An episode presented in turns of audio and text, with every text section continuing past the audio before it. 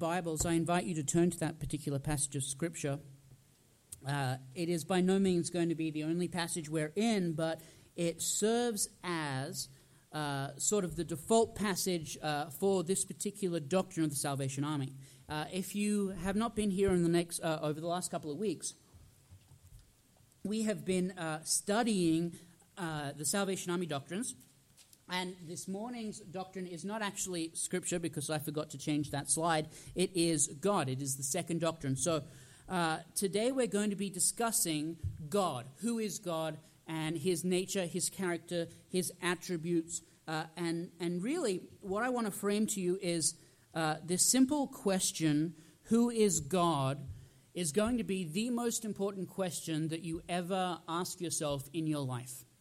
Uh, who is God, who you think God is, is going to change how you live your life. Uh, it affects everything uh, from how you live. It affects your relationships. It affects uh, uh how you uh, have your finances, your money, how you deal with that. It, your fi- your marriage. It affects every aspect of who you are. Um, and if you don't believe me, that's okay. I'll give you a, a couple of examples here.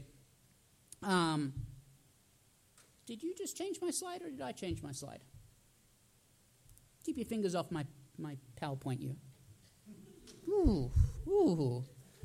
I just like to embarrass whoever's working the computer because here's the thing: I'm normally the one that's on the computer, and I get sometimes I get called out, so I like to, to you know fair play turnaround. Right? You with me? Yeah, yeah. Okay, good. So, who is God is going to be the most important question that you ever ask yourself in your life. It's going to change the way you act in certain situations, the way you react to certain people. Uh, it, it changes who you are on a fundamental level. Now, if you're, for instance, an atheist and you do not believe in God, that's fair. We're going to have a conversation here today that's probably going to make you a little more uncomfortable, but that's fair.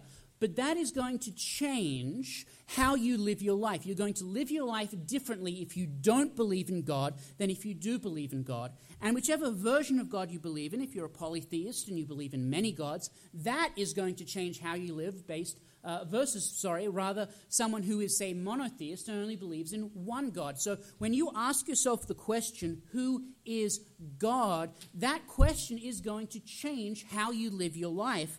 And so uh, you and I, when we look at our lives, we need to answer this question. Uh, and this is kind of uh, the question that the second doctrine of the Salvation Army is trying to articulate in our doctrinal statement. And this is our uh, doctrinal statement right here. It says, We believe that there is only one God who is infinitely perfect, the creator, preserver, and governor of all things, and who is the only proper object of religious worship. So, this is our second doctrine that tries to encapsulate what we believe about God. We believe there's only one. We believe that He's perfect. We believe that He created the world, that He holds the world in His hand and He preserves it, and He still sustains and governs that world, and that He is the only proper object. That means the only thing that we should worship in our lives. And so we're going to take some time this morning just to sort of break down uh, this doctrine over its different aspects. And so, first off, this opening statement that says we believe there is only one God, it begs to note then if we believe there's only one God, what do some other people believe? And I'm glad you asked that question because I'm going to answer it. What do some people believe? There are certain religions in the world that. Uh, there are three religions in the world that make up the majority of people who are called theists. Theist is, is real simple, it just means that you believe in God. Atheist, A is from the Greek, it means a negative or a non. Theist means God, so atheist means no God. Make sense? I know. Some of you woke up this morning and said, You know what I wanted to do? I wanted to go to school and I wanted to learn the basics of Greek. I got, oh yeah, I got, I got, a, I got a signal from Matt. We're all good. So he's with me. The rest of you might not be, but I got Matt and we're all good, right? I'll preach to one. I don't care. And so theist simply means God. And so if you break the theists of the world uh, up, there are really three major categories that, every, that the majority of the world population falls into. The first is polytheist, and poly is from the Greek word many. Theist means God, which means. Come, no, no, we'll try this again. All right. Right, we'll try this. I'm going to ask the question again, and I'm going to need some a little. So poly means many, and theist means God. So polytheist means. Thank you. Look, some of you think that church is like some guy gets up and he just yells at you for 40 minutes. This is not the way I like to do church. I like to do church in the same way that I like to have a conversation with people. And so sometimes I'm going to ask you questions, and sometimes I'm going to run over your answer, but sometimes you need to answer back so I know that you're awake. Because if I don't know you're awake, I'm just going to keep hammering the point home over and over and over again. We'll be here till tomorrow, and I don't think anyone wants that. Amen? Amen. So, polytheist means many God, and there's certain religions in the world that believe there's not just one God who rules everything, but there are, in fact, multiple gods over distinct aspects of creation. And throughout all of human history, this has been the most widely adopted form of theism or belief in, in gods, ranging from the ancient Assyrians to the Egyptians to the Greeks to the Romans, all the way through to the, the particular Hindu religions that we see now populate uh, over in the, uh, in the Asian continent continent, uh, we see this, this idea that there are many gods, and each one of these gods is in charge of a different thing.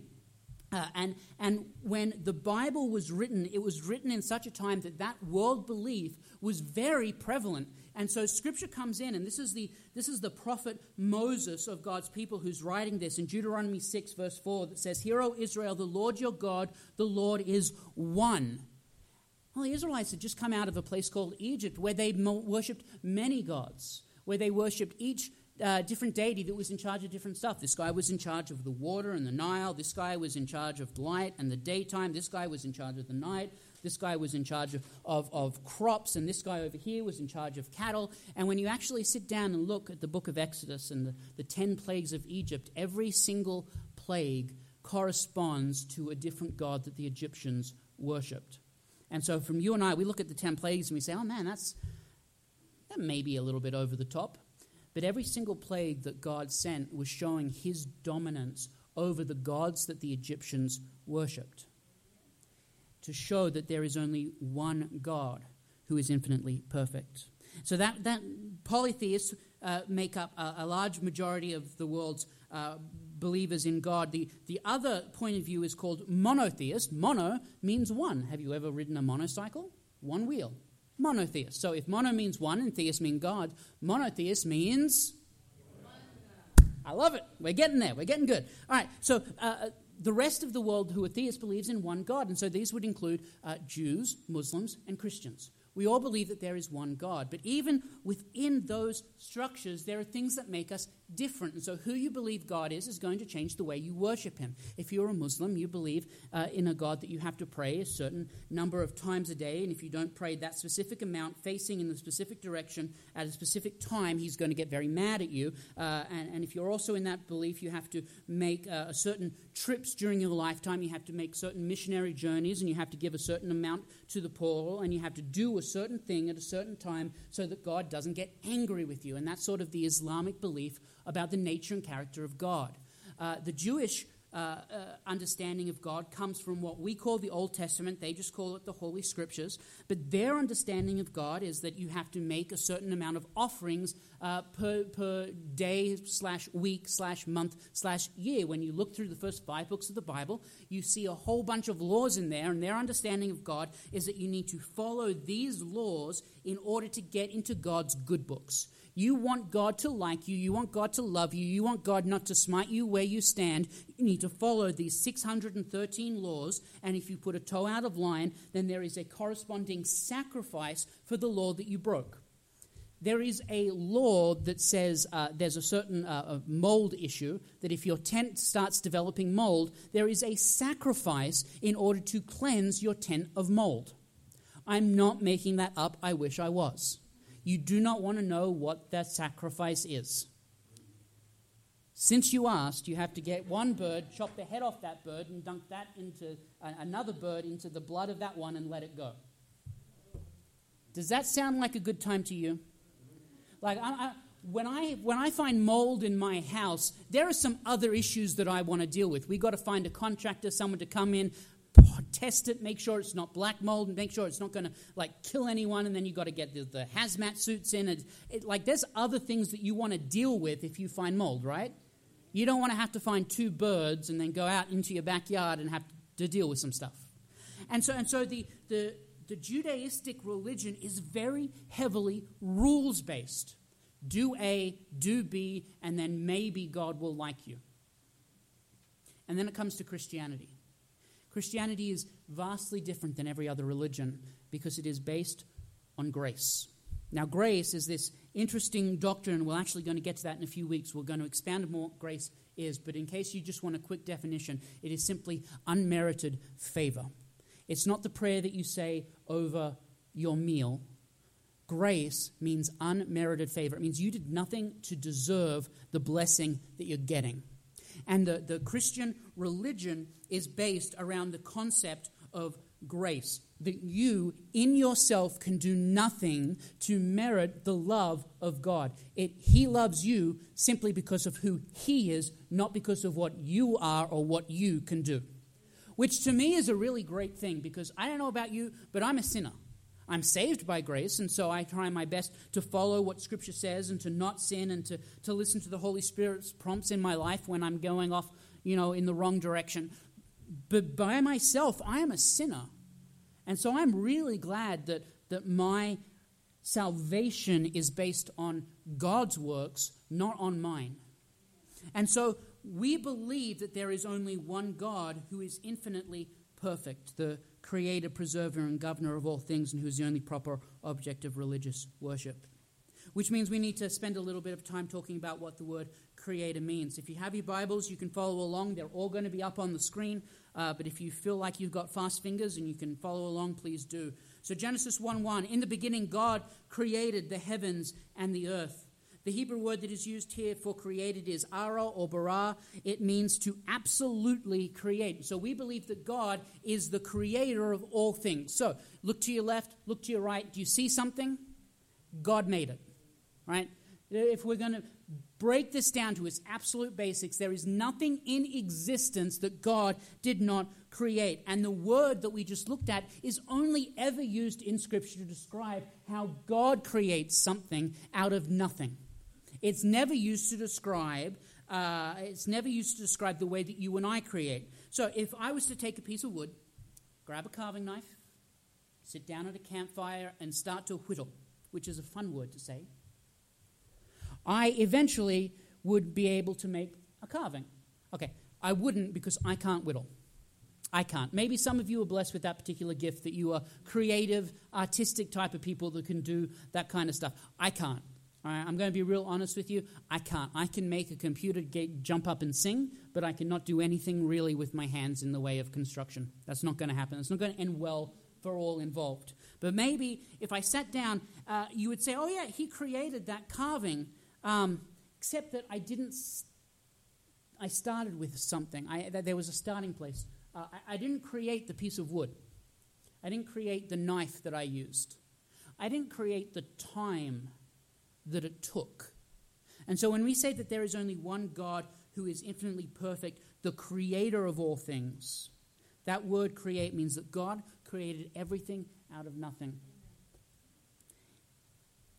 The thoughts that you have in your head were created by God when He formed your brain and put the electronic impulses in there so that your synapses would fire at certain times. So even your own thoughts were created by God. I want you to think about that for a second. And then think about how absolute freedom that we've been given by God that He created the very thoughts and impulses of our brain, and yet some people use those thoughts and impulses to deny that He even exists. Yet God loves us so much that he gives us the freedom to make our own choices because God doesn't want a bunch of slaves or robots worshiping him. He wants children to worship him. And so God gives us that freedom. And God created everything out of nothing. He is the preserver. Now, I know about you, but when I think of this word, I think of a life preserver. If you ever go out on a lake, on a boat, you get given like a bright orange vest that you put around yourself, you strap in, so that if you fall overboard, you float. A preserver, yeah? The actual word in Scripture uh, means to guard, and we find it here in Job chapter 12, verse 10. In his, hand, uh, in his hand is the life of everything, living thing, and all breath of all mankind. And in Psalms 31:23, love the Lord all you his saints the Lord preserves the faithful but abundantly repay, repays the one who acts in pride. And so what it says in scripture is that the Lord preserves or guards his saints. Now, I know when you think of the word saint, you think, oh, that's something in the Catholic Church. When someone's really good, does a bunch of miracles, they make them a saint, right? That's sort of what a lot of people understand the word saint to mean. It actually, in Scripture, is the Greek word hagios, and it simply means holy one means one who is set apart for a different purpose. So when you became a Christian and you decided that you were going to love God and follow God, God set you apart for a purpose. He put a path in front of you for you to follow. He said in your life, no longer is your life just going to be about glorifying yourself and you doing whatever's best for you. Instead, it's going to be about glorifying me and doing what's best to raise my kingdom here on heaven. And so he set you apart or made you holy, which makes you a saint. Congratulations. I just saved you a whole bunch of time. So when Scripture says that the saints are entitled to something, or the saints get something, or the saints should do something, it is talking to you, not like that group of holy people that sit somewhere else and you like envy them. You know those people? You know the people who, like, when they wake up in the morning, they just praise Jesus and, like, they're, they're ridiculously joyful all the time. You, you, know, those people, a lot of times we look at those people and, oh man, they're real saints. Me, I get cranky when my Starbucks gets my, my, my order wrong. I get cranky. I'm not really a saint. And that person, they could get the actual, the absolute worst order in the world. They could have asked for coffee and they could have gotten decaf. And they would say, no worries, everyone makes mistakes, it's fine, and they would move on. Right? We look at those people and we say, those are the saints. That, that's not what Scripture says. Scripture says that anyone who is in the Lord, anyone who has declared God to be the Lord of their life, has been set apart, which makes you set apart and saints. So here where it says, Love the Lord, all you his saints, who is it talking to? You. Probably not me because my jokes are really bad and even the Lord has, has limits of patience. The Lord preserves the faithful. We believe that there is only one God, infinitely perfect, the creator and preserver. God not only creates all life, he sustains it and preserves it. God is the guardian of our souls. And, and let's be honest, this is, uh, this is incredible. I, sometimes I think when we, we look at Scripture, we get uh, sort of numb to the amazing stuff that we find in there. And, and, and the fact that God, who spoke all of existence into being, loves you and is the guardian of your soul. Scripture tells us that the desire of God's heart is that no one should perish. His desire, what He wants, is for all of us to enjoy Him in His kingdom forever. That's what He wants. And so, that God who loves us is the same God who created the universe and spoke everything into existence, and He loves you and will preserve you. So when you're going through those times of trials, nowhere in Scripture does it say that God is going to remove the trials from your life. I really wish it did. It would make life a lot easier, let's be honest. Like if we became Christians and suddenly there were no more trials, wouldn't that be great? Like nothing ever went wrong. You never suffered in your finances or in your health or in your family relationships. You always had a good place to stay. You always had a decent meal to eat. Wouldn't that be fantastic? God never guaranteed that when you became a Christian, He was going to remove those trials. What God said is He was going to be with you in them.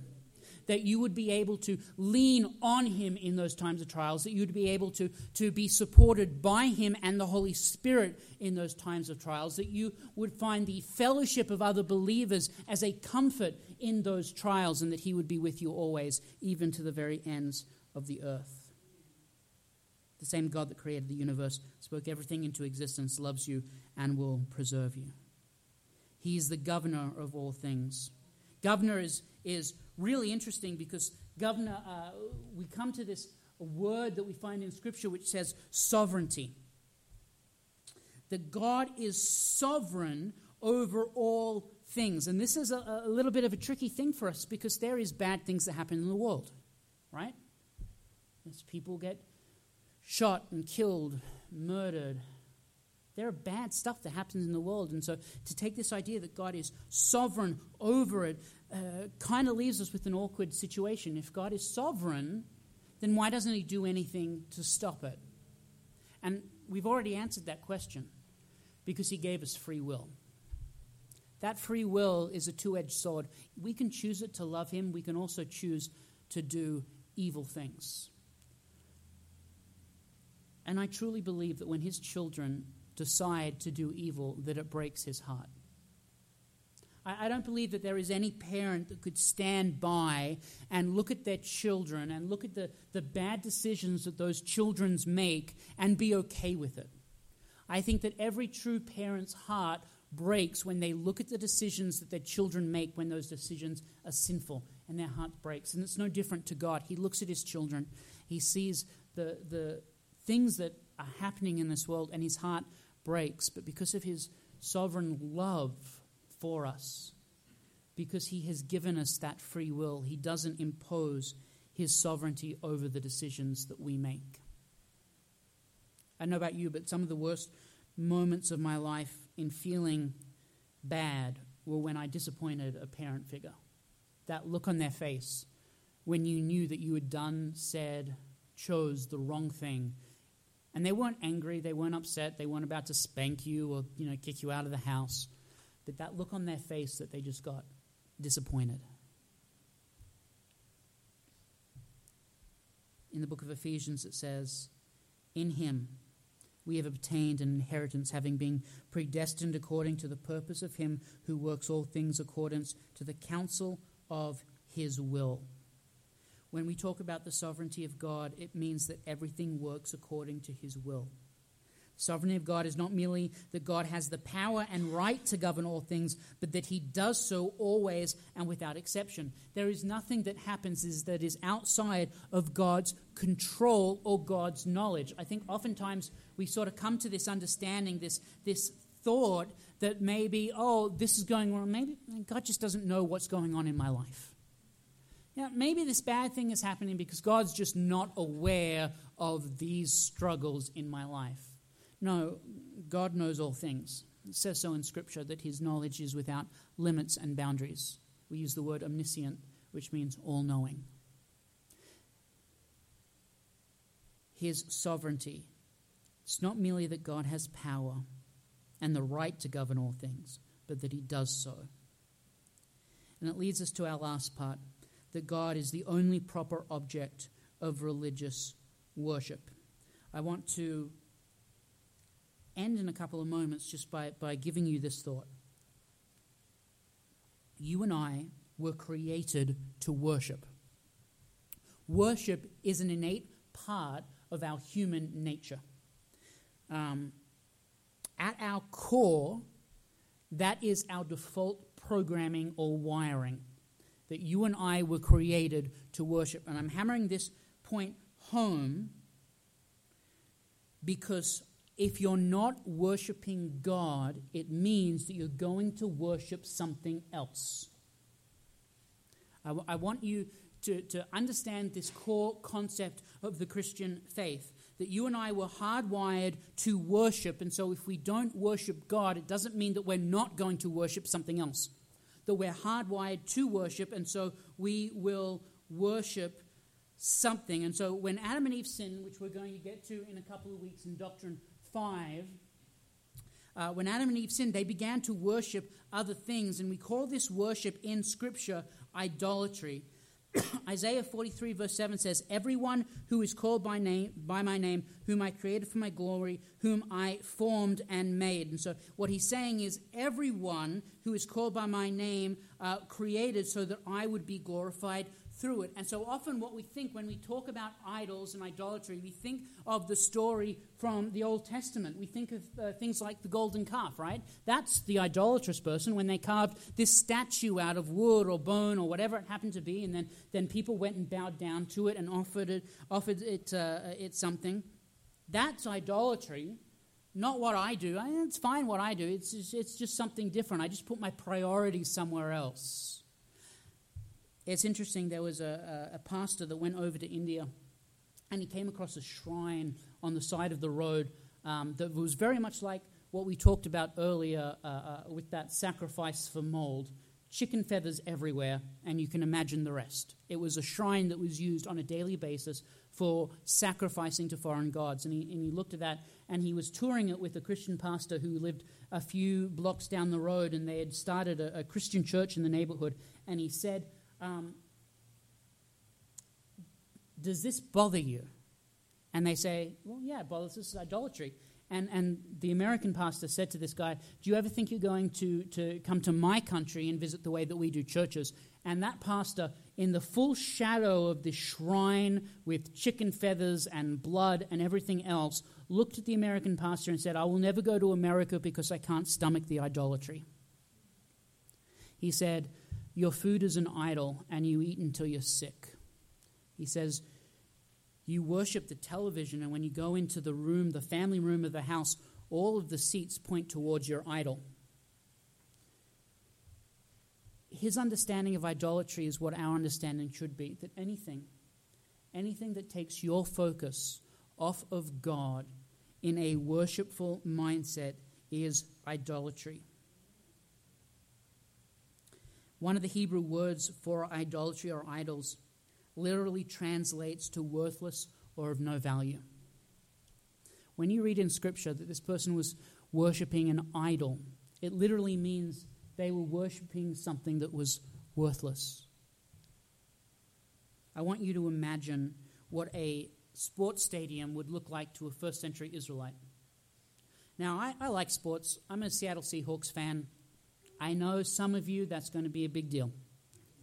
Calm down we can all appreciate that as long as we're not Patriots fans, we're fine, right? Yeah? Okay. But can you imagine what it would be like for a first century Israelite to walk into a football stadium and see thousands of people paint all over their faces, over their bodies, chanting, worshiping? What it would be like for the food that's passed around those stadiums, people getting drunk, and getting to a, a, a height of intoxicated worship whenever their football team scores a touchdown. We look at idolatry differently than maybe some other places do. And I would challenge you to look at your life and ask yourself this question so, why should we worship God alone? God is the only proper object of religious worship, but why? Firstly, we worship God alone because he is worthy. We looked at what the Hebrew word meant that said everything else is worthless. Now, I'm not saying that sports is bad. Come football season, I'm going to be watching the Seahawks play. But if ever that football game becomes more important than what we do here on Sunday morning, that it becomes more important for you and I to engage in that sports worship more than joining together as a, as a fellowship of believers. It becomes idolatry. See, what often happens is something that God gave us as a good thing becomes a God thing, so it becomes an idol. And what you need to do is look at your life and say, hey, is this, is this a good thing? Or is this an, uh, something that I'm making into a God thing? We worship God alone because he is altogether holy. Isaiah 6 reads, Holy, holy, holy, holy is the Lord of hosts. The whole earth is full of his glory. We believe in a holy God. Third, we worship God alone because if we don't worship God, we will worship something that is not worthy. We worship God because if we don't, we are going to worship something else sex, money, power, position, prestige, athletic ability, attractiveness. You can worship a lot of things if you're not worshiping God. And so I'm going to pray, and I want you just to simply ask yourself this question as I do Is there something in your life that is an idol? Is there something in your life that you are worshiping more than you are worshiping God? Is there something more important that you've put focus, emphasis on other than God? And then I want you to pray that the Holy Spirit comes into your heart and convicts you so that you can live a life that is worthy of the grace that has been given to you by the Lord Jesus Christ. Let's pray. Heavenly Father, we thank you for the time you've given us to come into your presence and to worship you today. I pray, Lord God, that you be with us, each one of us, as we take a hard look at our lives and to ask ourselves is there something in our lives that is worthless, but that we have put into the highest position of worship in our lives other than you? Lord, we know from your word, from Scripture, that one of the things that you can't stomach more than anything else is idolatry. And Lord, we pray that each one of us here gets a fresh, a fresh indwelling of your Holy Spirit, so that when we come up to those items that are idolatrous, that we can identify them, and that you can impart in us this simple ability to identify and to turn in the opposite direction and to put you above everything else in our life. We love you, Lord, and we pray all these things in your Son's precious name, in the name of Jesus. Amen. And I'm going to end in benediction simply by reading the verse that was read for us earlier that says this Hear, O Israel, the Lord our God, the Lord is one, and you shall love the Lord with all your heart, with all your soul, and with all your might. Amen, and go with God.